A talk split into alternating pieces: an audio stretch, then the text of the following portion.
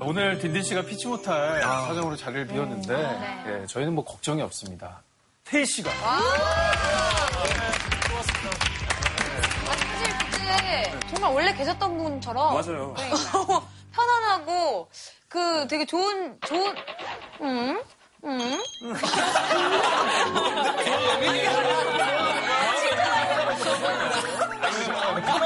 진짜 깡패 수다로 관련된 얘기하는 솜씨가 예사롭지 않았어요. 이렇게 15년 동안 남자애들끼리 모여가지고 커피숍에서 수다 떨었던 게 이렇게 빛날 때가 없어요. 저희한테 배웠던 지식들을 좀 나누셨어요? 아, 확실히 느꼈는데 저희 친구들은 너무 딥하게 들어가면 피해요. 정말 수다 정도로. 아니 그나저나 우리가 봄에 이 프로그램을 시작을 했는데 맞아. 진짜 벌써 12월이야. 이렇게 오래 갈 줄 알았어 다들?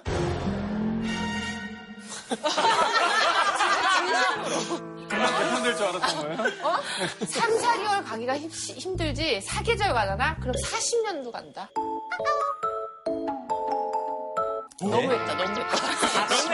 40년이 너무했다. 4년, 4년. 요즘 들어서 정말 강의 잘 들었다고 연락이 되게 자주 오죠. 맞아요. 맞아 정말 많이 들어요. 검색어도 막 실검 1위 하고 그러면 너무 뿌듯하더라고요. 그러니까. 네.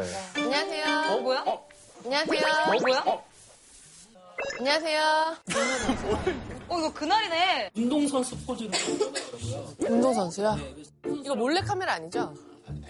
아니에요? 근데 운동선수 포즈를 왜 취하지? 내가 이럴 줄 알았다. 난 예고편 찍는다고 했는데. 평창 올림픽도 있고 해가지고 아, 네. 봐요. 알겠습니다. 저 이거 웬만해선 속지 않거든요.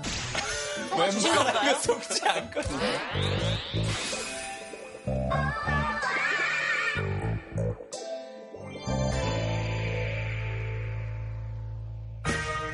뭐지? 아, 못 보겠어, 나. 제대로 뛰네. 제대로 뛰네. 제대로 뛰어. 여자처럼 한번 뛰어보세요 여자처럼 야 춤춘 거예요? 여자가 어디 아니, 잠깐만요. 아니 여자가 저렇게 뛰는 여자가 어디 있어? 나 삐를 보고 있어. 요즘 시대가 때인데 소년, 소녀처럼 뛰래. 소녀, 소녀들도 이렇게 떠요, 요즘에는. 사람, 트윈 사람.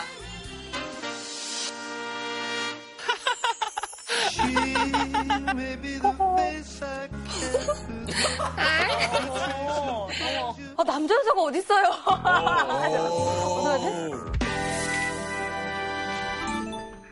이게 비슷한 실험을 외국에서 한 거죠. 나 알고 있었는데. Show me what it looks like to run like a girl.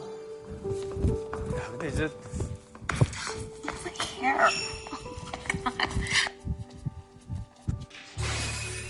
나만 그런 게 and I'm 아니구나. 10 years old. 어른과 아이가 둘과 좀 달랐던. 것 같아. 아, 죄송합니다. 그래. Throw like a girl. 그래. 여자들도 다 저렇게 뛰지. 결론적으로 봤을 때 우리가 몰래카메라에 당한 거네요. 당했네, 당했네. 아, 그리고 영상에서 놀랐던 게 이제 아이들은 진짜 그런 게 없었어요. 맞아요, 맞아요. 네, 씩씩하게 뛰고 던지고 하는 모습들이 세상을 살아가면서 누가 잘못이 아니라 약간 좀 서로 생겨, 생겨. 배우고 고정관념. 예, 영향받는 그런 느낌이 좀 들더라고요. 고정관념이 방송 보면서 뭐 미디어 통해서 맞아. 여자는 핑크, 뭐 남자는 파랑 뭐 이런 거 다 그런 것들이 이렇게 살면서 생기는 것 같아. 남자 여자 막 젠더 얘기하는 것 같은데 오늘 강연 주제가 그러면 그거랑 관련된 거고.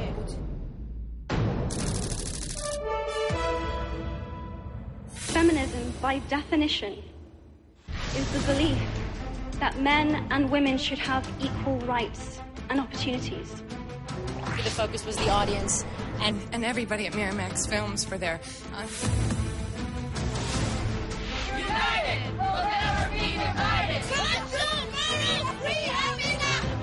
야,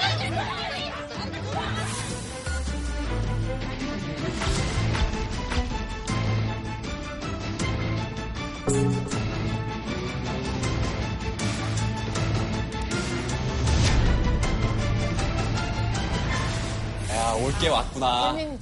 저 오늘 방송 마지막 방송이 될 것 같은데. 왜, 왜, 왜? 걱정이 많아요. 요 얘기가 굉장히. 정말 왜 하고 싶었던? 거 궁금한 거 물어볼 수 있는 시간이 되는 거예요. 너무 우리 몸살이지 말고 하자. 어, 그러면 저희 집안 끝나요. 저희 집 앞에서 무슨 생각을 갖고 있길래 제가 하고 싶은 얘기하면 저희 집 앞에서 술을 집회 열려요. 페미니즘 때문에 집안일 망해. 여기 망인 자시라고 분이 또 한 분 계셔요. 아니, 갑자기 울산 울산 사나이, 울산 사나이. 가는 건가? 아니, 버튼 좀 꺼주세요. 네, 버튼 버튼 눌러. 아니, 제가 저거 나올 때 왜 이렇게 불편하죠? 마음이 너무 불편할 때 많이 쉬운 나와요. 강의들은 아닙니다. 어려운. 자, 선생님을 한번 모셔볼까요? 네. 네.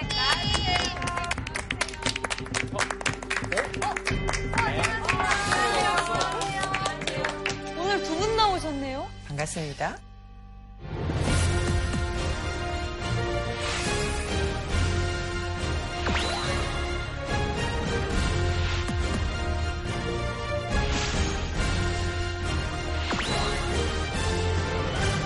저는 중앙대학교 사회학과에서 여성학을 가르치는 이나영입니다.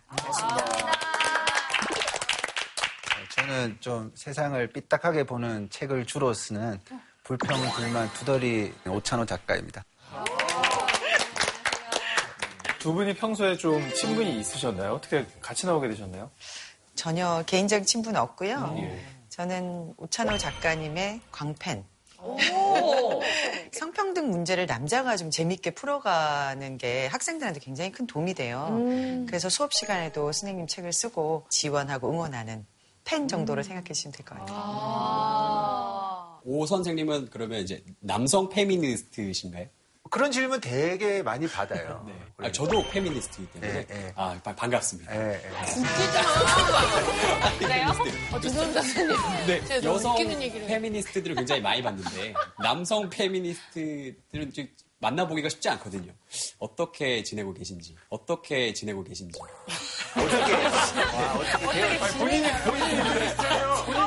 너무 어색하다, 너. 진짜. 이렇게 불편하게 지내고 있거든요. 저렇게 다소곳한 모습은 처음 봐. 그래도 불편하, 서 있는 거예요, 앉아 있는 거예요? 불편해. 뭐 이렇게 제일 중요한 직장 생활을 하지 않으니까 불편함이 상대적으로 적겠죠. 적고 아내가 출산을 할 때 굉장히 좀 힘든 시간이 많이 있었습니다. 근데 이제 그 광경을 보면서 남자들 제발 뭐 군 생활 가지고 좀 뭐라 그러지 마라. 이런 글을 별다른 맥락 없이 썼어요. 근데 융단 폭격을 받기 시작해요. 악플들. 그래서 이제 나는 별다른 맥락 없이 썼는데 그 별다른 맥락 없이 썼다고 또 욕을 하기 시작해요. 그래서 이게 저한테는 아, 이게 실제하는 이상한 벽이구나. 무슨 군대 출산 얘기만 건드려 버리면 사람을 막 난도질을 해 버리는 거죠. 진영이 생겨버리죠. 여성들은 살면서 내내 너 군대 안 가잖아. 너 군대도 안 가는데 무슨 말을 해. 이러면. 그게 결국 우리의 성차별을 만들어 놓았을 것이다 라고 생각을 하는 거죠. 사실 저도 학부 때 영어 영문학을 전공했어요. 어떻게 보면 평범한 음, 그런 학생이었는데 제가 결혼을 좀 일찍 했어요. 23살 때. 그래서 결혼하고 보니까 이름이 예쁘잖아요. 이나영. 네. 예뻐요. 스트레스도 좀 있으시죠? 전혀 그런 게 없습니다. 네, 쳐다본다거나 그런 일 없나요? 네, 있죠. 닮았다 뭐 이런 얘기도 하고. 네? 감사합니다. 재밌으시네요, 선생님. 네. 아무튼 뭐 근데 아무도 제 이름을 불러주지 않는 거예요. 그러니까 누구 엄마, 아, 누구의 아내, 누구 집안의 며느리, 심지어 501호 아줌마. 어떤 사람의 부속물로서만. 그래서 저는 이게 뭘까? 왜 아무도 나한테 결혼하면 이런 일이 발생한다고 알려주지 않았지? 너무 억울하고 분하기도 하고. 그래서 이거를 해소할 수 있는 뭔가 없을까? 여기에 답을 주는 학문은 없나? 그리고 찾아보니까 여성학이라는 학문이 있더라고요. 진짜 여기까지만 들어도 굉장히 흥미진진한데 두 분이 각각 어떤 강연을 들려주실지 굉장히 기대가 됩니다. 네. 그러면 두 분이 같이 강연을 하시는 건가요? 1강은 선생님께서 역사와 이론에 대해서 많이 짚어주시고 아. 2강은 제가 약간 일상 속에서 우리가 어떤 식의 차별이 이루어지고 있는지 이런 걸 좀 짚어보는 1, 2강으로 시간을 나눠서. 네, 그럼 이나영 교수님 먼저 네, 1강 부탁드리겠습니다. 네. 페미니즘의 역사를 들여다보면 빡침의 역사인데요. 분노죠, 사실은. 여자는 인간이 아니기 때문에 이성적 능력이 없다. 여자의 미덕은 남자에게 복종하고 순종하는 거다.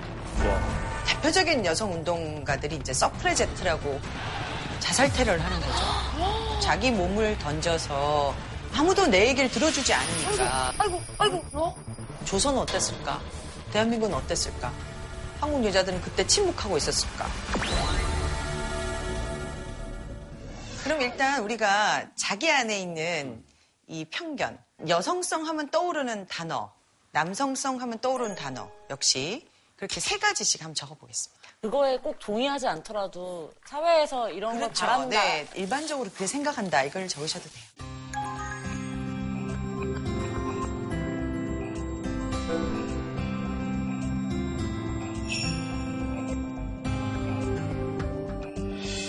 자, 다 쓰셨으면 한번 들어볼까요? 네.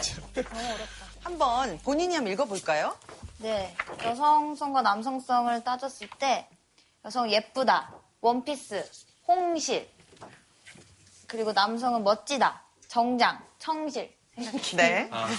저는 여성하면 수동적이라는 네. 생각들이 많은 네. 것 같고 또 어떤 성취의 대상으로 여겨지는 것 음. 트로피와 같이 느껴지고 또 의존적이라고 음흠. 평가되는 것 같다는 네. 생각을 했습니다. 근데 반대로 남자들은 뭔가 능동적이고 주체적인 음. 어, 느낌을 많이 주는 것 같고 저는 이거에 동의를 한다는 의미는 아니지만 조신하기를 바라고 또 태도 이런 태도를 바라고 돌봄 노동은 여성의 몫이라는 사회적 편견 그리고 여자만이 아름다움의 대상과 평가의 대상이 되는 걸 남성 같은 경우는 힘이 강하고 뭐 군림하거나 지배하는 이런 네. 것이 남성성이라고 저는 느꼈습니다. 선생님 용주 접었어요. 왜? 여자 비합리라고 썼었는데. 아니, 저, 자, 잠시만요. 제가 설명을 하고 싶어서 네. 이렇게 이렇게 아, 트릭을 네. 많이 의전을 노린 거예요. 예, 이렇게 보면은 이제 저는 남자 같은 경우에 좀 논리적이려고 노력을 하고 좀 대담한 행동을 하려고 많이 노력을 하는 거잖아요. 둘 다 그렇게 나쁜 건 아닙니다. 여성 쪽도 마찬가지죠. 네, 굉장히 감성적이고 섬세하고 나쁜 게 네, 아니잖아요. 네. 그런데 이 두 가지를 양쪽으로 합치면 이 남자들은 약간 좀 무모해요. 어, 일하는 거나 뭐 말하는 거 들어보면 좀 무모할 때가 있습니다. 저도 지금 무모한 이- 발언을 하고 있잖아요. 그렇죠. 그런데 좀 여섯 쪽에 보면 좀 이 두 가지를 합치면 약간 좀 비합리적인 이야기를 좀 많이 하지 않나. 감성 더하기 섬세가 비합리라. 네. 아, 아니 지금 이은주 씨는 왜냐면 전 무모하기 때문에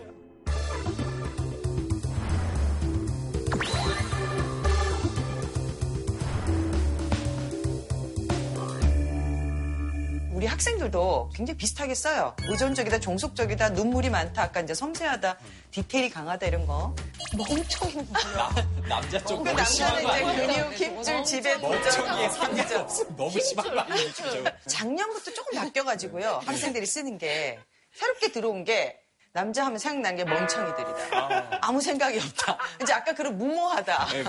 이거는 최근의 변화라고 할 수 있는데 그럼에도 불구하고 변하지 않은 것들이 있어요. 자, 우리가 합리적이고 이성적이고 주체적이고 능동적이고 독립적이고 자, 이것과 수동적이고 의존적이고 외모에만 치정하고 화장만 하고 짧은 치마 입고 이렇게 다니는 사람과 이쪽 사람은 동등하게 그냥 다른 건가? 그러니까 보편적 인간상이라고 하면 남성성과 굉장히 유사하죠. 그래서 이제 이 둘의 관계는 그냥 다른 게 아니라 위계적으로 다른 것이다. 이 얘기를 아주 오랫동안 여자들이 했어요. 그러면 뭐가 페미니즘일까? 누가 왜 페미니즘을 얘기하고 어떤 방식으로 운동을 했을까? 궁금하잖아요. 이 위계가 잡힌 이 성불평등을 그래도 평등하게 하려는 음. 어떤 움직임이나 운동 뭐 이런 거를 저는 페미니즘 같다고 생각을 하거든요. 그럼 남녀 간에는 위계적 권력 관계가 있고 네. 그런 권력 관계를 해소하고 여성도 남성과 동등하게 가고자 하는 뭐 운동, 지향?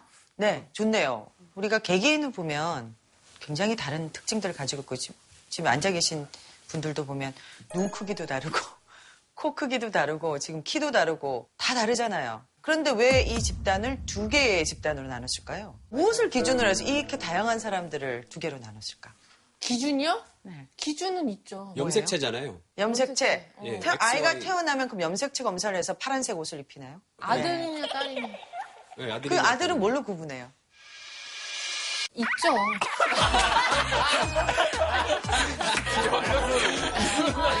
당신 알려주세요. 아니, 둘째, 제가 둘째를 아직 가졌을 때 초음파 검사를 하는데, blue네요라고 딱 말을 하는 거예요. 네. blue네요. 나 이게 무슨 소리인지 몰랐어요, 처음에. 그러니까 어떤 성별이 되는 순간, 그 존재하고 상관없이 다른 수식어가 타타타타닥 붙어가는 거죠, 실제는. 색깔에는 원래 성별이 없죠.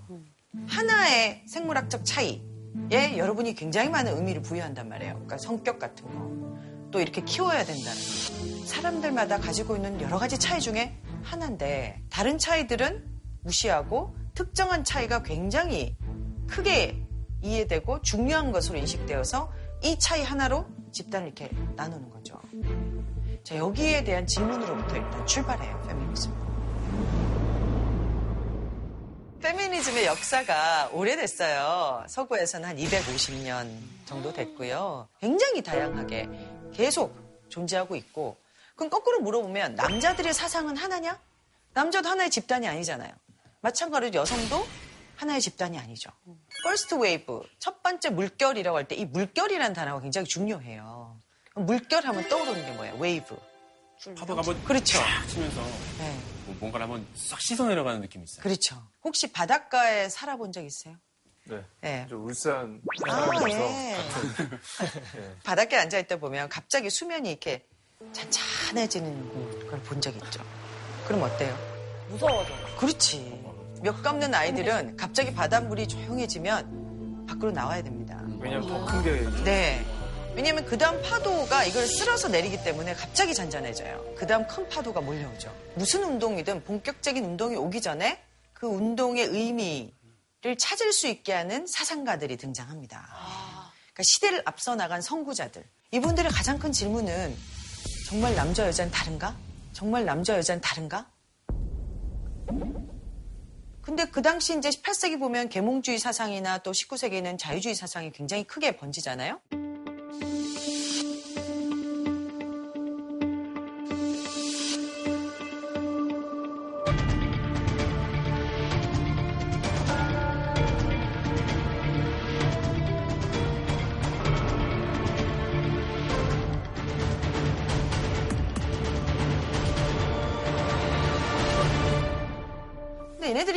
보니까 사람은 다 동등하다고 하는데 진짜 동등한 거야? 그 인간이 전부 다 인권을 가진 존재다라는데 그때 인간은 정말 여잔가? 여자가 포함돼 있나? 이런 질문을 해요. 여자는 우리 사회에서 이전까지 인간으로 취급받지 않았던 역사가 있었죠. 이 당시가 그랬어요. 프랑스 혁명기에 여자들이 정말 없었을까요? 있었을, 있었을 것 같아요. 굉장히 많았습니다. 실제 돌도 던지고요. 혁명에 주체적으로 참여했고요. 바리케이트도 막 쌓고. 네, 바리케이트도 쌓고 굉장히 많은 여성이 참여했어요. 선생님 근데 매체나 이게 언급하는 거에서는 마리 앙뚜아네트가 뭐 이상 뭐 헛소리를 했다던가 이런 걸로만 여성들의 역할을 네. 하고 실제로 활동하는 사람들은 많이 기록을 안 하게 된 것 같아요. 근데 그 프랑스 혁명사에서 마리 앙뚜아네트가 어마무지한 악녀로 그려지고 단두대에 처형을 당하잖아요. 굉장히 오해가 많았다는 네. 얘기 많더라고요. 네. 진정한 페미니스트 여기 계시는 것 같은데요. 진정한 네, 요즘은 사실은 여성사 연구하신 분들이 역사 속에서 여성이 어떻게 오해되고 사라졌는가 이걸 바로잡기 위한 노력을 많이 하고 계세요. 마리 앙뚜아네트가 대표적으로 가장 큰 오해를 받고 프랑스 혁명 사상을 남성 중심으로 끌고 가기 위한 희생양이었다라고 주장하는 학자들이 지금 등장하고 있습니다. 네. 악마화하고 처형함으로써 프랑스 혁명 사상은 결국은 남성들의 동등한 시민권만을 주장하는 사상이라는 것으로 합리화되는데 어, 자원이 되는 거죠. 도구가 되는 거죠. 그러니까 대표적인 사례인데요. 재밌는 사례기도 하고 슬픈 사례인데 19세기에 앙리에트 까요라는 분이 이제 자신과 남편에 대해서 안 좋은 내용의 기사를 실은 신문의 편집장을 총살하는 당대에 굉장히 유명한 사건이 발생해요. 근데 이분은 무죄 판결을 받습니다. 여성에게 이성적인 판단 능력이 존재하지 않기 때문에 네. 집에서 키우는 애완견이 누구를 다치기 사람을 다치게 했을 때 애완견을 그 자리에서 총살을 한다든지 뭐 재판 때 단두대 올린다든지 재판하진 않잖아요. 더 같은 거죠. 여, 여자는 인간이 아니기 때문에 이성적 능력이 없다. 그러니까 누구에 속해 있는 거예요, 여자는? 아버지나 남편이나. 이런 일들이 계속 되고 있었어요. 그때 있었던 사람이 이제 올랜드 구즈예요. 자, 이 사람이 여성과 시민의 권리선을 쓰죠. 이 여성과 시민의 권리선언의 핵심적인 내용이 여성도 남성과 동등하다예요. 거기에 보면 여성이 단두대에 올라야 한다면 공적인 장소에서 연단에 오를 권리도 있어야 된다. 굉장히 그 당시에 프랑스 혁명가들, 남성 혁명가들에게 저항하는 여성이었죠. 자, 그 제목으로 단두대에 실직합니다. 네, 처형당해요. 쪼잔한 사람들 봐 진짜. 마리 앙뚜아네트가 처형당한 얼마 후에 바로 처형을 당하고요. 그리고 이분 말고도 많은 여성 혁명가들이 있었는데 차례로 단두대에 사라져요. 저런 말 했다고 이 말 자체라기보다 이 말과 연결된 행동 때문이죠. 여성도 동등한 시민권을 달라죠. 시민으로서 동등한 권리를 여성에 부여해야 된다. 왜냐하면 프랑스 혁명 사상에서 인간이 평등화돼서 남성들에겐 동등한 권리를 주어줬지만 근데 여성에겐 주지 않았단 말이에요. 그러니까 왜 여성들에게 주지 않냐라고 할 때 남자들이 뭐라고 얘기했겠어요? 아까 얘기하신 비합리적이다. 어. 여자의 미덕은 남자에게 복종하고 순종하는 거다. 아이를 잘 키우는 거다. 근데 그렇다고 단두대까지 올리는 말이에요. 거는 좀 그러니까 이제 그런 자신들의 주장을 정당화하는 방식이죠. 그 실제로 체포되고 나서 변호사 선임 권한도 주어지지 않았대요. 그래서 스스로가 자기를 변호했다고 합니다. 근데 그것도 굉장히 계획된 것이었대요. 이 여자가 얼마나 불온한 사상, 위험한 사상을 가지고 있나를 스스로 이 자기 입으로 증명하게 하는 당시 남자들의 계략이었다고 합니다. 지금 보시면 1791년이잖아요. 예.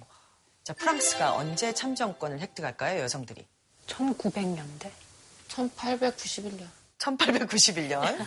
불과 150년 안팎의 일이라고 저는 배웠던 것 같은데 1944년에 여성 참정권을 인정하는 법안이 통과돼요. 얼마 안 됐네? 얼마 안 됐습니다. 진짜 그래서 실제 10년 투표권은 1946년부터 시작되거든요. 우리나라가 분이 48년에 재헌헌법에서 투표권을 부여받잖아요. 우리나라랑 별로 차이는 안 나요.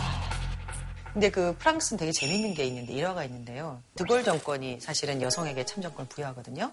이제 드골 정권은 보수 정권이에요. 여성은 배우지 못했고 비합리적이기 때문에 보수적일 것이다 투표 성향. 그러니까 우리한테 유리할 거다. 그래서 정치적으로 이용했고. 네, 이게 behind story. 그런 것도 있겠지. 너무 쉽게 봤네, 띄엄띄엄. 그래서 이 사람들이 한 얘기는 기본적으로 동등하다예요. 자, 동등한 처우를 받기 위해서 가장 중요한 게 뭐였을까요?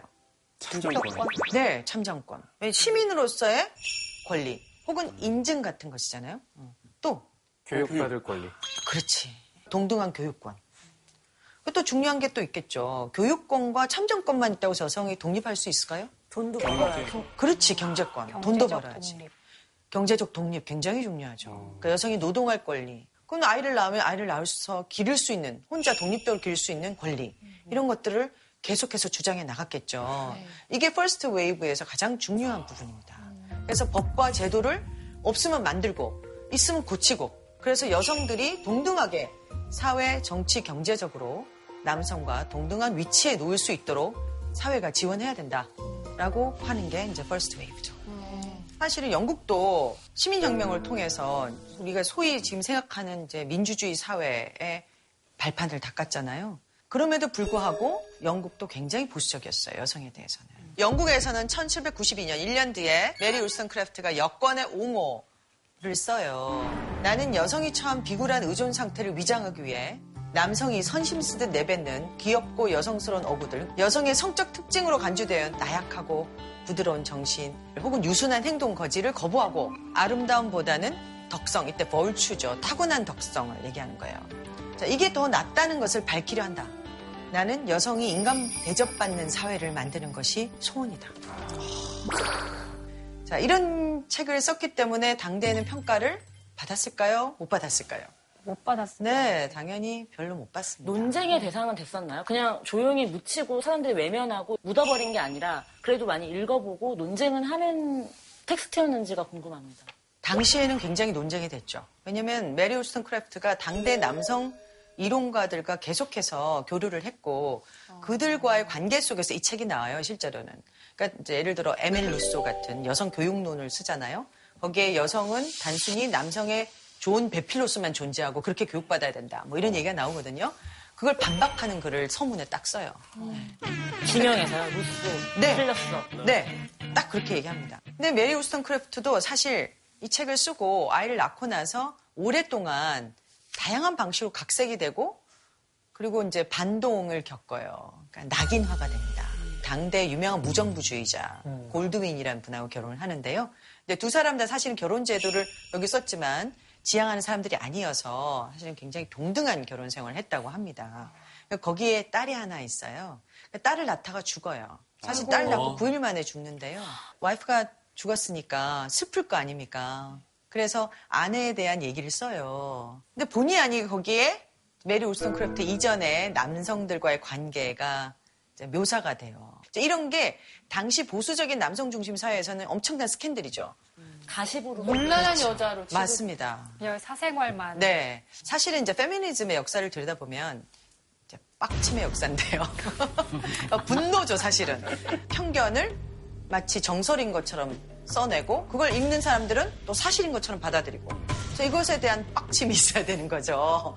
근데 그거를 반박할 수 있는 여자가 굉장히 드물었겠죠, 당시에는. 교육을 받았어야 되니까. 그렇죠. 교육을 많이 못 받았을 것 같아요. 그러니까 교육받지 못했기 때문에 말은 할 수 있지만 말은 살아남아 있지 않잖아요. 글을 써야만 남죠. 이제 기록할 수 있는 여자가 많지 않았습니다. 자, 이제 울스턴 크래프트가 죽고 나서 사실상 18, 19세기 중반부터 여성의 권리 운동 혹은 참정권 운동에 꽃을 피우는데요. 대표적인 여성 운동가들이 이제 suffragette라고 혹시 들어보셨는지 모르겠지만 참정권 운동을 하는 여자들이라는 뜻의 나왔었잖아요. 네, 최근에 영화가 나왔죠. Balance of mind to exercise judgment in political affairs.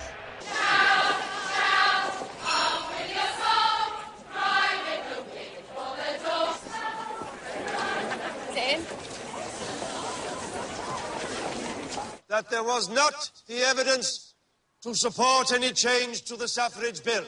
What? No votes for women, then, sir. No, no votes.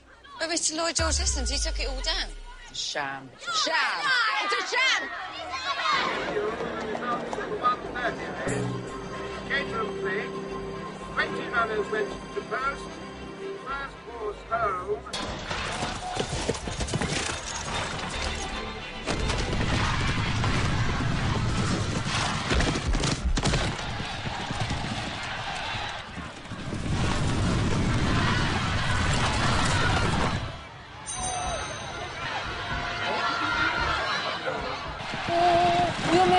저희 역사의 최고의 장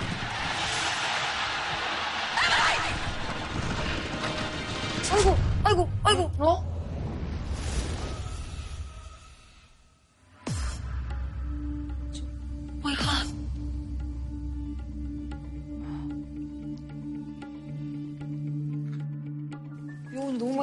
이게 어떤 장면인가요? 이게? 이게 갑자기 왜 그랬죠? 네. 서구의 여성들이 참정권 운동 오랫동안 했다고 했잖아요. 그런데도 요지부동인 거예요.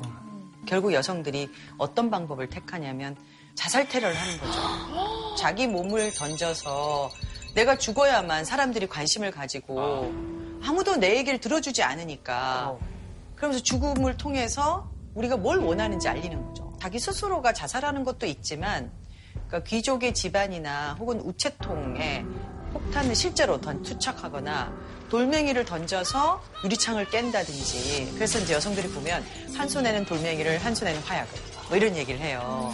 이제 그런 식으로 과격하게 운동을 할 수밖에 없었어요. 여성에게 투표권을 허하라라는 펼침막이 있어요. 그게 실제 신문에 크게 납니다. 그래서 왜 이 여성들이 이 운동을 그렇게 격렬하게 하는지 그러니까 뭐냐면 우리가 어떤 운동이 과격한다는 거는 사실상 그 운동을 억압하는 권력층의 힘이 너무 세다라고 역설적으로 생각하시면 돼요. 근로기준법을 지키는 전통의 열사였죠.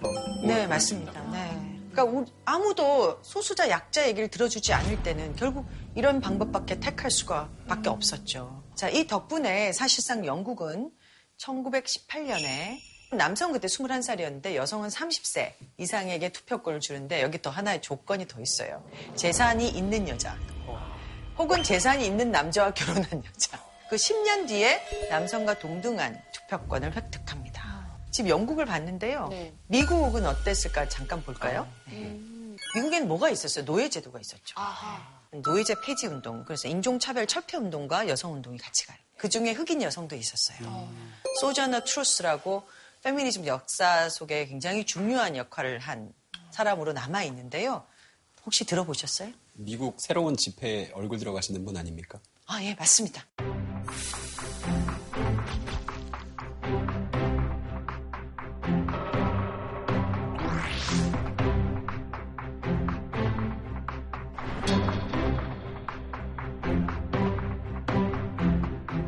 자, 이분의 원래 이름은 이사벨라 바움프리였대요.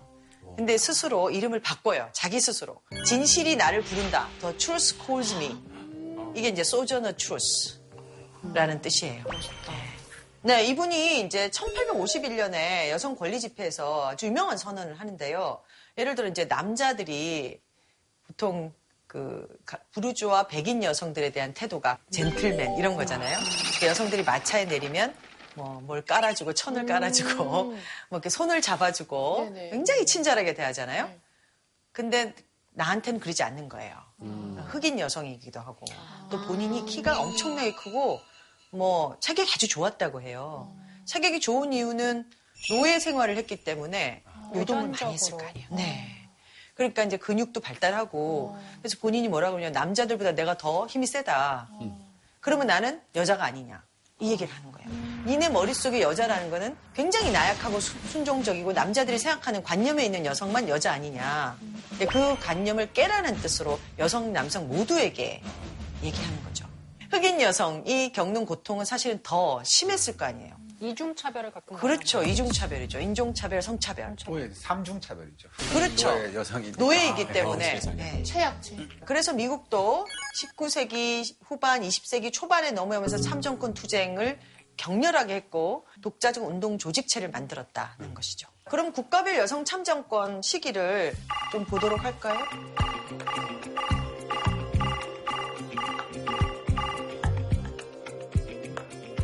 서구에서 가장 먼저 인정받은 나라가 뉴질랜드. 네. 신기해요. 어떻게. 거기도 여성 운동이 굉장히 셌어요. 정말 독보적으로 빠른. 네, 거잖아요. 굉장히 빠르죠.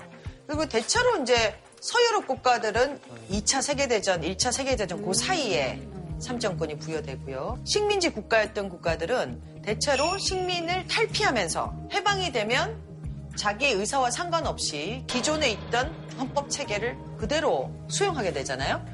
그래서 자동적으로 여성의 참정권이 부여되는 경우가 많았어요. 그래서 참정권 투쟁의 역사가 식민지 국가엔 없죠. 근데 놀라운 게 아직도 이제 최근에 보시면 알겠지만 2015년에 사우디아라비아가 여성에게 참정권을 부여해요. 좀 너무하네. 얼마 안 됐다. 2년밖에 안 됐어. 사우디는 올해까지도 여자가 운전을 못합니다.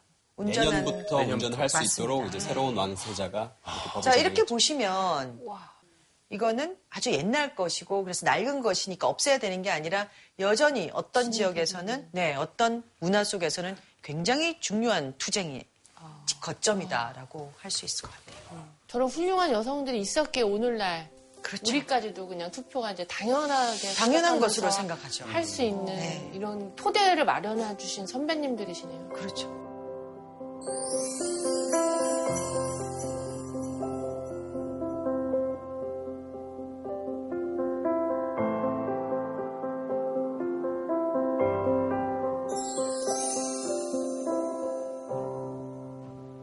번째 물결로 넘어가 보도록 하겠습니다. 자, 미국 같은 경우는 자, second wave 운동을 여성 해방 운동이라고 해요. Women's Liberation Movement. 여성의 권리 운동이 아니고 여성의 해방 운동이에요. 뭔가 부족하다. 일상에서는 여전히 여성들이 억압받고 있구나. 이런 얘기들이 나오기 시작해요. 1960년에 경구용 피임약이 실제 이제 FDA 승인을 받아서 여성들이 약국에서 살 수 있게 돼요. 그런 피임약이 사실 개발된 건 굉장히 오래 전이었다고 해요. 근데 승인된 게 1960년이라고 보시면 됩니다. 왜요? 여성이 스스로 자기 몸에 대한 통제권을 가지길 원하지 않는 많은 사람들이 이 약이 승인되지 바라지 않았겠죠. 물란에 진다 뭐 이렇게 그래서 드디어 이제 재생산을 걱정하지 않아도 혹은 임신의 불안에서 벗어나서 성적인 쾌락을 즐길 수 있는 것으로 갈 수 있게 됐다. 이제 여성이 스스로 주체적으로. 자, 그런데 그렇지가 않았다는 거죠. 왜냐하면 여성이 스스로 자기 몸의 결정권을 가진다는 거는 굉장히 어려운 일이라는 걸 이후 사람들이 깨닫게 돼요. 일단 누가 누구와 관계를 할 것인가, 내가 성관계를 할 때 no라고 할 권리가 있는가. 결국 이거는 개인 간의 관계가 아니라 사회 구조적으로 결정되는 문제구나. 이 경구용 피임약이 여성에게도 성적 자기결정권을 확장시켰지만 사실상 알고 보면 백인 중산층 남성들, 특히 이제 돈 많은 남자들, 이 여성에게 접근할 권리를 더 확대시켰다. 이렇게 생각하게 됐어요. 실제로. 그전에는 피임이 양자 간에 조금 더 조심해야 되는 부분이었다면 네. 이 이후로부터는 더 여성이 책임질 수 있는데 왜 하지 않았냐. 이렇게 여성에게 비난하는 근거가 됐죠. 그리고 이제 60년대에는 미국 같은 경우는 흑인 민권 운동이 어마어마하게 성장했죠. 폭발적으로. 그 이유가 뭔지 아시죠? 그 버스에서 있었던 일. 네. 그러니까 알라바마. 네.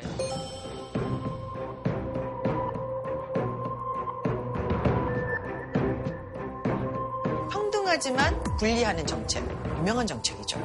그래서 흑인과 백인이 사는 동네도 분리하고, 교육 시스템도 분리하고, 그러니까 모든 것을 분리하는 책이었어요. 자, 이렇게 돼서 실질적인 시민권을 달라나가는 운동이 60년대 크게 지- 번지고 진행이 됩니다. 프랑스에는 시몬느 드 보바르가 있었습니다.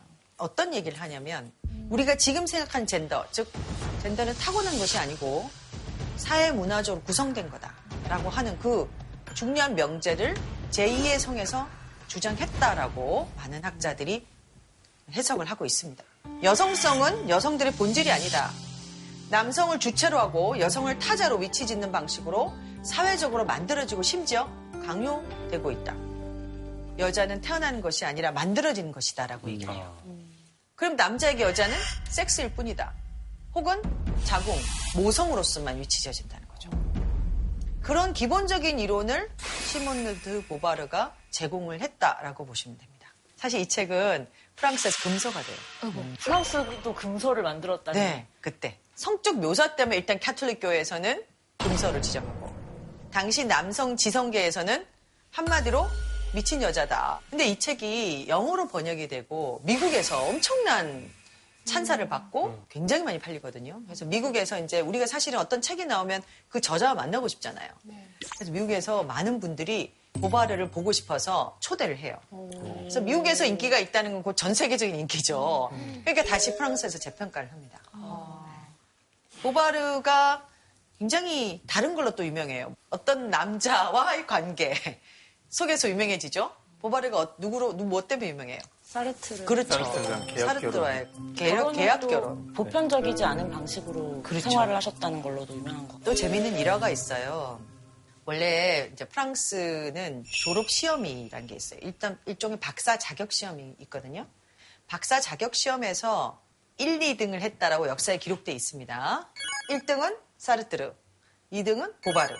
근데 실제 보바르가 1등을 했다는 설이 있어요. 그 심사한 남자 교수들이 프랑스 교육사상 여자가 박사 졸업 시험에서 1등한 적이 없다. 그러니까 줄 수가 없는 거야. 그래서 순위가 뒤바뀌었다는 얘기가 있고요. 그래서 안타까운 거는 그럼에도 불구하고 사르뜨르는 사르뜨르의 이제 자신의 지적 업적으로 평가받는 반면 보바르는 페미니스트 외에는 많은 사람들이 별로 알고 있지도 못하고 혹은 사르뜨르와의 관계 속에서만 이 사람을 보고 있다는 게 안타까운 거죠.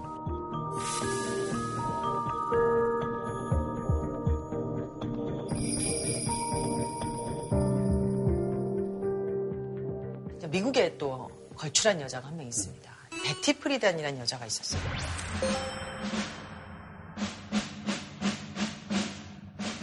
여성성의 신화. 한국말로 제일 처음에 여성의 신비로 번역이 됐는데요. 사실 영어로 Feminine Mystique이기 때문에 mystique이거든요. 너무 뉘앙스가 너무 완전. 반대 제목을 이게 왜 그런 것 같아요? 이게 90년대 나왔는데 잘 모르니까요. 모르는 것도 있고 또 의도적인 윤색이 의도적인 거. 예, 두 분이 말씀하신 거 맞아요. 왜냐하면 사람들이 그때 90년대만 해도 여성학 이러면 현모양처를 교육시키는 거라고 생각했었고 실제로 여성학 수업에 많은 남자분들이 여자를 알려고요. 어떻게 하면 여자를 잘 사귈 수 있을까요? 일종의 여성의 신비를 벗기기 위해서 여성학을 하는 것으로 생각했었던 거죠. 그러니까 그렇게 윤색을 해야만 이 책이 팔리니까 의도적으로 바꾼 건 아닌가 하는 생각이 듭니다. 예. 그래서 이분이 사실은 이제 63년에 미국에 이 글을 쓸 때 이 내용은 기본적으로 아주 간단해요. 아, 자기가 결혼해서 살아보니까 공부도 했고 겉으로 보기 중산층 가정에도 애도 있고 남들이 보기에는 뭐 큰 어려움 없이 잘 살고 있는 거라고 생각하는데 너무 힘든 거야. 그 힘든다는 것조차도 말할 수 없는. 근데 사회에서 혹은 대학에서 배운 교육과 가정에서 오고된 여성의 역할이 충돌하잖아요. 그러니까 더 여성들이 갈등이 심했던 거죠, 그 당시. 그때나 지금이나 비슷한 게 애 낳고 키우고 좀 하다 보면은 경력 단절돼 갖고 어디 낄 데 없어지는 건 진짜 비슷하잖아요. 굉장히 비슷하죠. 네. 내가 기대한 삶의 정부인가. 너무 슬프다 오늘. 저희 어머니가 자주 하시던 말씀. 아 그러셨어요? 네. 가끔 TV 보다가 영주야, 난 이게 전부인가 그런 생각이 든다. 뭐 이런 생각을 실제로 자주 하셨어요.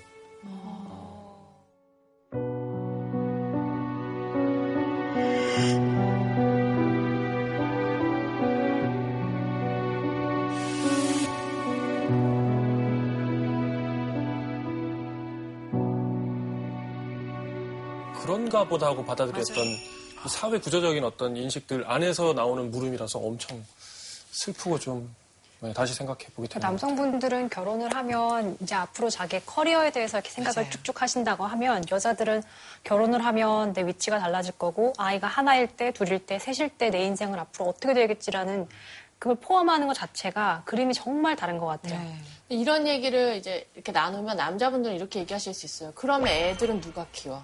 그러면 가정 생활은 여자가 꾸려가야지 엄마가 해야 되는 거 아니야? 라고 물으실 텐데 저 같은 경우에는 제가 이제 사회생활도 함께 하면서 또 엄마로서 주부 역할을 하고 있잖아요. 하다 보니까 가정 생활도 진짜 활기차게 할 수 있거든요. 그 나름대로 또, 또 소중함이 또 있어요. 예, 사회생활은 생활대로 해 나가면서 이것만 하라고 했을 때는 나는 뭐지? 나는 계속해서 그런 질문이 생겨날 수밖에 없는 것 같아요. 저희가 정말 알게 모르게 정말 그거를 찬양하거나 아름답게 그리는 콘텐츠들이 네. 너무 많잖아요. 맞습니다. 그러니까 뭐 CF나 영화, 드라마를 통해서 아 이게 좋은 거니까 나도 해야 되지 않을까라는 어떤 네. 압박감들이 그 나도 모르게 미국도 생겨나요. 그랬어요. 한번 볼까요? 이거예요. 당대 뭐, 뭐, 이제 뭐, 뭐. 50년대, 60년대에 보면 이제 여성을 찬양하는 여성성 혹은 가정 내 여성의 역할을 찬양하는 광고 뭐 이런 것들이 엄청나게 쏟아지거든요. 사 밑에 사진은 정말 저런 광고 그러는 거예요. 저 주제를 알라요. 하려고 하는 저 사진은 아, 놀러 가지 말고 저 광고가 당시에는 그냥 일반 대중이 무리 없이 받아들일 수 있었기 때문에 거죠. 저렇게 네. 쓴 거잖아요. 아니 우리나라 광고만 봐도 대체로 그래요. 80년대 과정 광고가 그런 느낌이었어요. 네. 여기에 냉장고 한 대 들여놔요. 당신한테 세탁기가 음, 애들을 위해서 냉장고예요.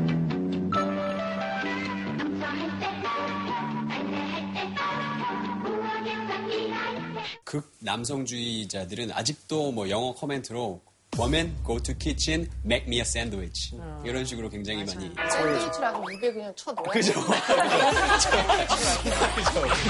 많이, 네, 저도 이제 바꾸려면 해. 네가 만들어 먹을게.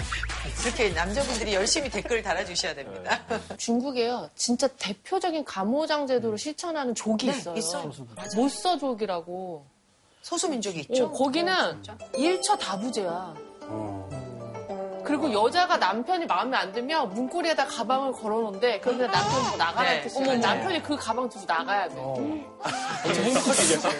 집에 가방 걸려 있는 중국이 되게 넓잖아요. 눈치챘니? 그래서 이제 유럽의 어떤 산업화 근대화와 그다음에 이제 종교. 근데 분석을 해보니까 그 산업화하고 종교 어떤 확장 이런 것이 거치지 않은 지역에서 그런 모계 중심 부족이 그대로 뭐 남아 있는 아마존이나 뭐 네네. 유목민족 그 때를 안 탄 거야. 어떤 이, 이 우리가 그 왜 사회적 관습에 얽매이지 않고. 그렇지. 이런 배경하에 등장한 페미니즘의 사조가 사실 여러 개예요. 다양한 분파들이 있는데 사실상 그 분파들의 대표적인 이제 운동 분파가 급진 페미니즘이에요. 영어로는 radical feminism. 앞에 이 사진은 이제 67년에 실제 우리나라 같으면 전국 대학생 연합회 같은 거예요. 전대협 같은 데인데 여기 이제 여성 조직이 있었어요.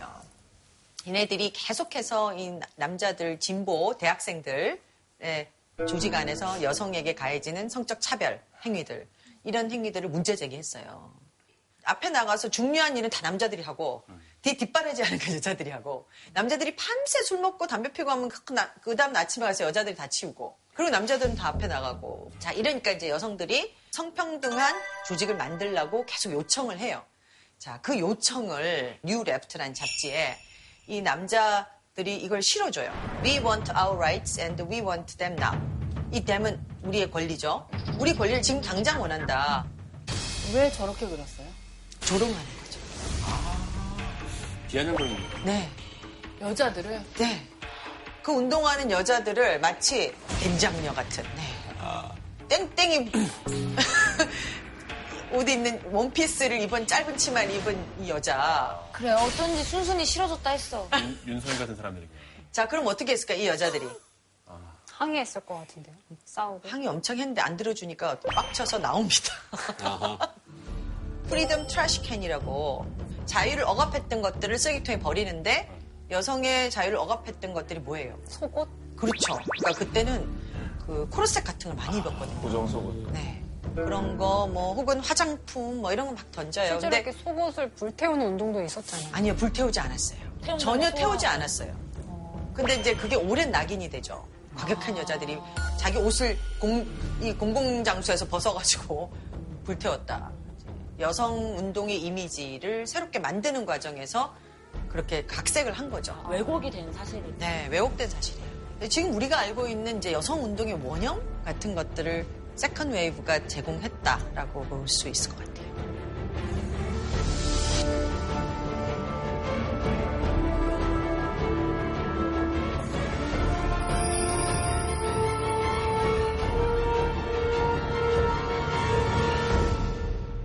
지금까지 우리가 본 거는 서구의 여성 운동사잖아요. 자, 그러면 이제 문제는 한국이에요. 조선은 어땠을까? 대한민국은 어땠을까? 한국 여자들은 그때 침묵하고 있었을까? 그게 이제 대표적으로 여성 여권 통문으로 나타납니다. 1898년이에요. 여성도 인간이다. 평등한 교육 기회를 달라.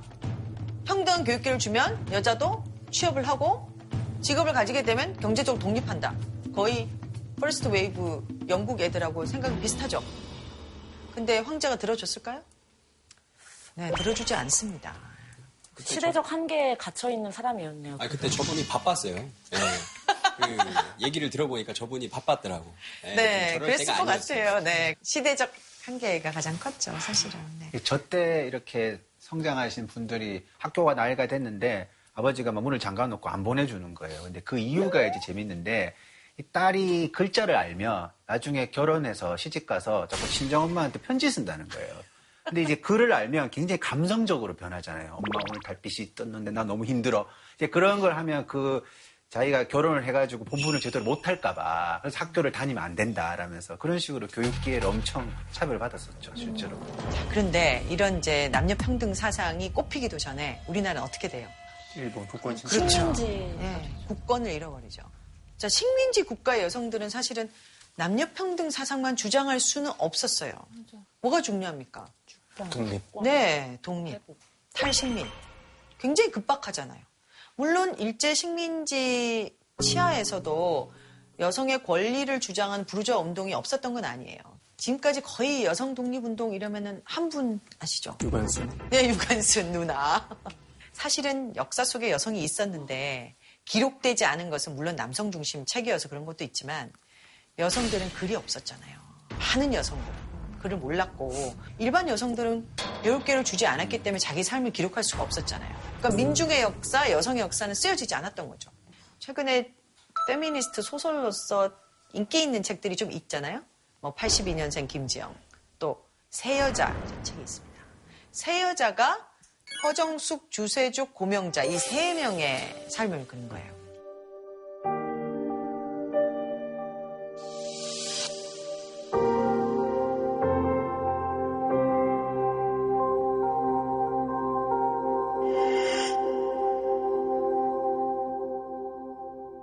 이 사진 한 장을 보고 작가가 아 이건 너무 재밌다, 흥미롭다. 이들의 삶은 어땠을까 추적하면서 쓴 책이에요. 되게 포즈가 편해 보이시네요.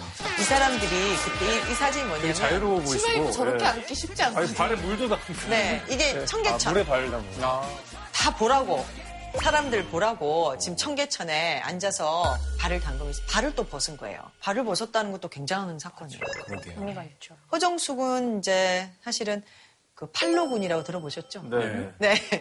그런 독립운동가였어요. 그러니까 한국 국내에서 안 되니까 또 중국으로 가고 또 연안으로 가고 해서 군인을 키우는 학교, 군인 학교도 나와요 나중에. 그러니까 중국에도 유학 갔다가 일본에도 유학 갔다가 결국 러시아도 가고 네, 굉장히 많은 나라를 돌아다니면서 독립운동을 했던 정말 여장군 같은 사람이었고요. 아주 1920년대 대표적인 사회주의 여성 운동가였다. 이런 시절을 겪었고 많은 여성들이 있었고 근데 대표적으로 제가 한 가지 그 여성 단체 하나는 소개해 드리려고 합니다. 근우회라는 단체인데요. 1927년에 만들어져요. 당시에 이제 그 부르주아 여성 운동과 어, 프롤레타리아 여성운동이 우리가 흔히 좌우 합작이라 그러죠. 네, 둘이 합해서 만든 전국 단체인데요. 행동 강령을 한번 보세요.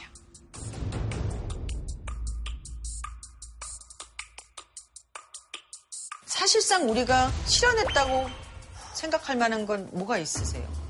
조혼 폐지, 조혼 폐지. 폐지는 된 것 같아요. 그거 말고는 아직도 오지 않은 미래죠. 그러니까 대단한 사람들이죠. 거의 90년 전에. 그럼 그 이후에는 없었냐? 사실은 우리나라가 되게 어려웠던 게 이후에 이제 한국 전쟁을 겪잖아요. 그리고는 바로 이제 독재 체제가 되잖아요.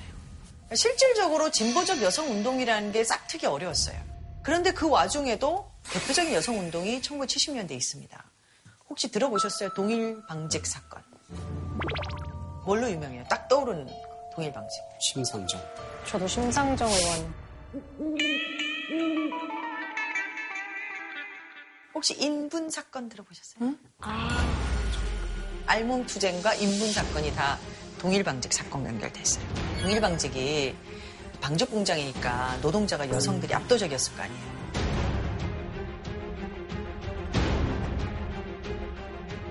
국제 체제에서 이 노동자의 노조를 어떻게 했을까요? 인정하지 않고 산업. 네, 탄압했겠죠. 그리고 계속 관리했겠죠. 이 과정에 얘네들이 지금 여성 지부장을 선출해요. 70년대. 그러니까 사실은 노조 노동운동사에서 첫 번째 일이었대요. 여성 지부장 탄생. 근데 이분이 굉장히 이제 그 이후에 민주적인 노조를 건설한 거예요. 노동 작업 환경을 개선하려고 엄청 노력해서 상당히 좋아졌다고 해요. 그러니까 예를 들면 뭐 노동하는 시간에 화장실 못 가게 한다든지. 그다음에 밥 먹는 시간 같은 것들도 제대로 안 준다든지. 뭐 이런 거 있잖아요. 그다음에 뭐 찬물 겨울에도 찬물만 나오게 한다든지 뭐 기숙사 열악한 생활이라든지 뭐 이런 것들을 하나하나 개선했다고 합니다. 자, 그러니까 당연히 그 다음에도 지부장이 선출이 됐겠죠. 그 당시 노총이 한국 노총인데 한국 노총은 사실은 정부와 긴밀한 관계가 있었어요. 얘네들이 봤을 때도 저 여자애들이 너무 못마땅한 거야. 이 과정에 여성들이 이제 투쟁을 하죠. 이 와중에서 이제 경찰이 들어오잖아요. 그때 생각한 게 여자들이 옷을 벗으면 알몸에는 손 못 댈 것이다 생각한 거예요. 그래서 알몸 투쟁을 합니다. 근데 전혀 그렇지가 않았죠. 수십 명이 잡혀가고 폭행을 당하고 뭐 굉장한 사건이 벌어지고요. 그 이후에 인분을 여성들에게 투척하죠. 입에다도 넣고 막 팬티 안에 넣고 그랬다고 해요. 이 사건이 아주 유명합니다. 집단적으로 봤을 때 이 운동이 이후에 한국의 노동사에 큰 영향을 미칩니다. 그럼 그 뒤는 어떻게 됐을까요? 우리나라 운동사뿐만 아니라 전 세계 운동사에 길이 남을 운동이 몇 개 있거든요. 그 중에 대표적인 게 하나 있어요. 자, 이겁니다. 호주제 폐지. 옛날에 호주라고 하면은 아버지가 계시고 네. 그 밑으로 가족이 전부 다 그냥 등록이 돼 있던 모습이 기억나거든요. 맞아요. 주자가 주인 주자예요? 그렇죠. 그럼 아버지가 주인이다? 근데 여기서 아버지가 죽은 다음부터 이 호주제의 문제가 확 드러나는 거예요. 아버지가 죽었을 때. 그 호주가 이제 첫 번째 아들, 그 다음에 그다음 순서가 있죠. 그래서 이제 맨 마지막이. 며느리요, 며느리. 이제 아, 첫 며느리가 번째가 호주가 돼요 나중에. 맨 마지막에. 제일 마지막에. 제일 마지막에. 다 죽으면 네. 북의 혈통을 따라서 주인이 결정되는 거죠. 당시에 법무부 장관 누군지 아시죠? 강금 씨. 여성부 장관 지은이. 굉장히 둘이 협력을 했던 거죠. 그래서 이제 운동과 실제 행정부 안에서의 여성들의 파워가 결합이 되고, 그 다음에 상대적으로 진보적인 대통령이 존재했고, 이런 것들이 이제 우연적으로 다 또, 예, 시대적으로 다 맞아 떨어졌기 때문에 호주제가 폐지될 수 있었어요. 호주제가 폐지되면 국민 모두 짐승된다라는 이제 구절이 있는 것 같아요. 그렇게 걱정을 했던 것 같아요. 아주 합리적이네요. 네, 굉장히 오래된 가족의 풍습 이런 거를 없앤다고 하면 혼란한 사회가 오는 것처럼 저렇게 걱정을 했던 것 같아요. 그러니까 저는 저 호주제 폐지를 보고 있으면 그러니까 제가 78년생이거든요. 근데 그때 남녀 출생 성비가 111쯤 좀 넘어요. 좀 많은 축에 속합니다. 그게 이제 106 밑으로 접어드는 게 2007년도 이후부터 접어드는 거죠. 저 호주제 폐지라는 걸 굉장히 그거하고 인과관계로 많이 보는 경향이 실제로 굉장히 강합니다. 이혼이나 재혼 시에 그게 되게 문제가 많아서 네. 실질적으로 새로운 가정을 구성하고 싶은데 거기서 자유롭지 못했던 걸로 제가 알고 있어요. 맞아요. 그러니까 이전에 남편하고는 아무 관계도 없고, 그리고 이 사람은 어디 있는지도 잘 몰라. 그런데 우리 아이를 만약에 여권을 낸다고 생각해 보세요. 누가 아버지로서 사인을 해주겠어요. 네. 엄마가 못해요? 엄마가 안 돼요. 왜냐하면 호적에 이미 나는 빠졌어요, 이 집에서. 그러니까 나와 이 자식을, 이 자식 간의 관계 자체를 법적으로 증명할 수가 없어요, 호적으로. 너무나 불편한 제도였네. 굉장히 양육이나 육아에 일절 신경 안 쓰더라도 네. 내가 뭐 완전히 처음부터 다 키워도. 뭐야 도대체. 그리고 성도, 내가, 그럼 내가 재혼을 하잖아요? 그럼 이제 이 사람, 이 아버지가 이 아이의 진정, 진짜 아빠잖아요. 그런데도 성을 바꿀 수가 없어요. 그리고 이- 이제 이혼한 그 이전 집안 남자 호적을 떼면 나는 이제 빨간 줄을 떼죠. 근데 동일 방지 그 투쟁이 사실상 어쨌든 강력 진압으로 인해서 그 조직 자체는 승리를 거두지 못했었던 거죠. 네. 하지만 그거의 영향력으로 지금 같은 아까 말씀하신 것 같은 네, 것들이 네. 많이 탄생한 그러니까 뭐냐면 저는 한국의 여성 운동도 그게 원래부터 존재했던 여러 가지 기운들과 그때 선배들의 노력들이 밑에 기반으로 깔려 있었고 독립운동으로 분출되었다가 다시 반독대 체제 운동으로 갔다가 이제 그게 이제 민주화 운동의 열기가 되잖아요. 이 가운데 늘 살아 있었다는 거죠. 이게 폭발적으로 등장한 게 민주화 과정 혹은 그 이후였다라는 겁니다. 그럼에도 불구하고 성별 격차의 일종의 남자와 여자의 격차를 얘기합니다. 118위.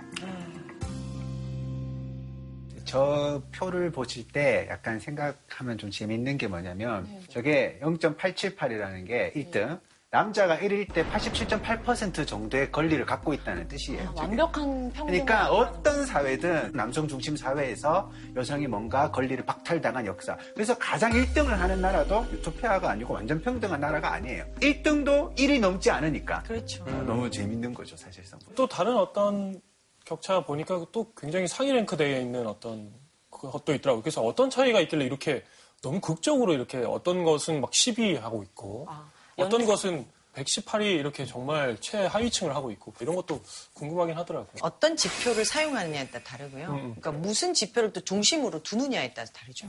지금 이 성격차 보고서는 기본적으로 정치적 참여, 그 다음에 이제 경제적 참여, 그 다음에 이제 건강, 오래 사느냐, 그다음에 얼마나 건강하느냐, 그 다음에 교육 지표, 이렇게 크게 네 가지로 나눠요. 우리나라가 상대적으로 건강이나 교육은 높죠. 근데 가장 낮은 분야가 어딜 것 같아요? 우리나라가 상대적으로 건강이나 교육은 높죠. 근데 가장 낮은 분야가 어딜 것 같아요? 정치. 네, 정치예요. 정치적 참여 굉장히 낮습니다. 그다음에 경제적 참여도 아주 낮아요. 정치 참여가 낮다는 기준은 대의제 내에서 선출직 정치적 공무원의 참여? 수가 적다는 말씀. 그렇죠. 선출직뿐만 아니라 실제로 이제 임명직을 얘기하는 거죠. 그래서 보면 아프리카 같은 나라들이 우리보다 높잖아요. 남자들도 사회적 지위가 낮기 때문에. 아. 르완다 같은 경우에는 내전을 겪었어. 네. 여자들이 아, 경제적 참여, 정치적 참여가 높아요. 남자가 너무 많이 네, 죽었기 때문에. 때문에. 예. 그래서 실제로 많은 제도를 바꿨거든요, 르완다가 최근에. 그러니까 이게 오해가 있을 수 있는 부분은 그런 거네요. 이런 것을 뭐 자료로 해서 마치 저 1위 하는 곳은 행복한 나라다라는 지수가 아니라 정말 격차만 확인해서 이 정도 차이를 우리가 겪고 있는 것을 인지하자라는 어떤 자료로서 인지를 해야지 이게 1위 하면 마치 평등이 잘 돼서 행복한 나라. 우리나라는 일을 못했으니까 불행한 나라가 아니라 사실 격차가 이렇게 격차가 정도의 벌어졌기 수준인가. 때문에 여자들이 불행하죠. 그렇죠. 그거는 이제 네. 나아가서 이야기지만 이걸 가지고 모든 걸 얘기하면 또 이렇게 반대 쪽에 나올 수 있으니까. 다른 나라들은 그 어떻게든 그 격차를 줄이려고 하는 거죠. 그렇죠. 그러니까 무슨 유토피아를 만들겠다는 게 아니라 저기 불평등한 사람이 있으니까 그 사람이 행복해지려고 여러 노력들을 한 결과가 이제 저런 성차별이 존재한다라고 인지하시면 될 것 같아요. 네. 이제 최근에 이슈가 되고 있는 운동이죠. 미투 운동.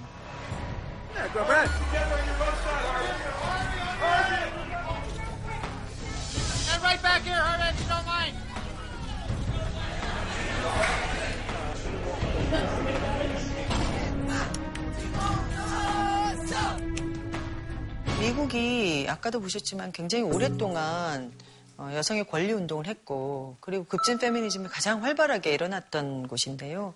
여전히 이런 이제 영화계뿐만 아니라 사실은 공적 영역에서 여성들이 계속 차별받고 심지어 성폭력의 대상이 된다. 더 중요한 거는 사실은 침묵해 왔다는 거죠. 많은 사람들이 인지하지 못해서 침묵했거나 아니면 인지는 했지만 두려워. 그렇죠. 보복당할까. 예, 감히 말할 수 없는 조건이 여전히 존재한다. 심지어 이렇게 유명한 여배우들조차.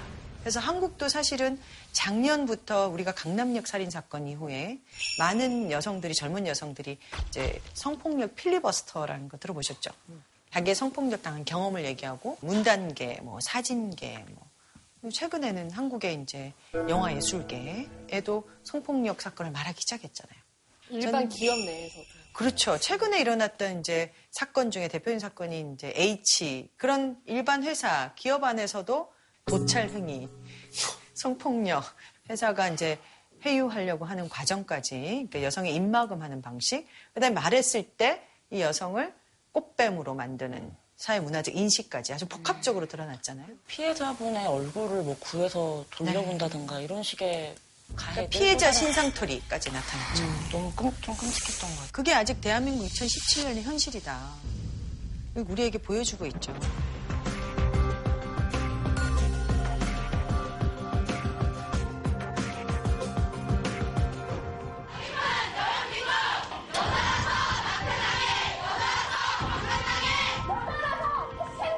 이 여성 문제뿐만 아니라 모든 문제에서 소수자의 문제는 설득으로 해결된 적이 없습니다. 결국은 약자들은 계속해서 자기 얘기를 하고 그 얘기를 하고 공감하는 사람들과 연대해서 운동을 하고 세상을 바꿔 나갔던 거죠. 앞으로도 그래야 된다라고 저는 생각해요.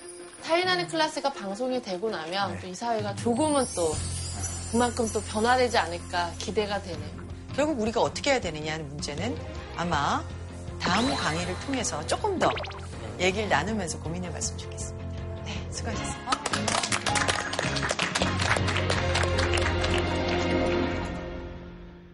지혜는 커서 뭐가 될 거야? 저는 우주 비행사가 될 거예요. 에이, 무슨 아가씨가 말을 그렇게 해?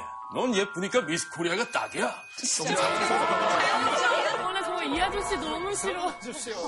여사원 용모 단정에 대한 규칙이 있는데 안경 착용 금지. 간호사한테만 언니라고 부른다는 거. 직장의 꽃. 군대 얘기가 반드시 여기서 등장하잖아요. 남자는 군대 갔다 오잖아. 남자가 군생활 이것밖에 못하냐. 그런 문화가 남성을 힘들게 하거든요. 남자다움을 강요한 사회는 필연적으로 불평등을 만들어내기 때문에 여성들을 위한 페미니즘이 아니라 그것이 곧 남자들을 위한 페미니즘, 곧 모두를 위한 페미니즘이 될 수 있다는 것이죠. 야구공을 던지는 거. 야구공 던지는 거, 아유. 나 시도한다 생각하고. 싸워보신 적 있어요? 저요? 초등 때 이후로 한 적이 없어요. 싸울 때 어떻게 싸웠어요?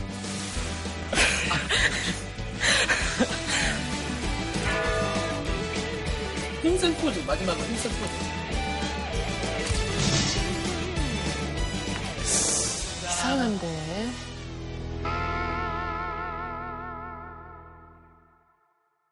JTBC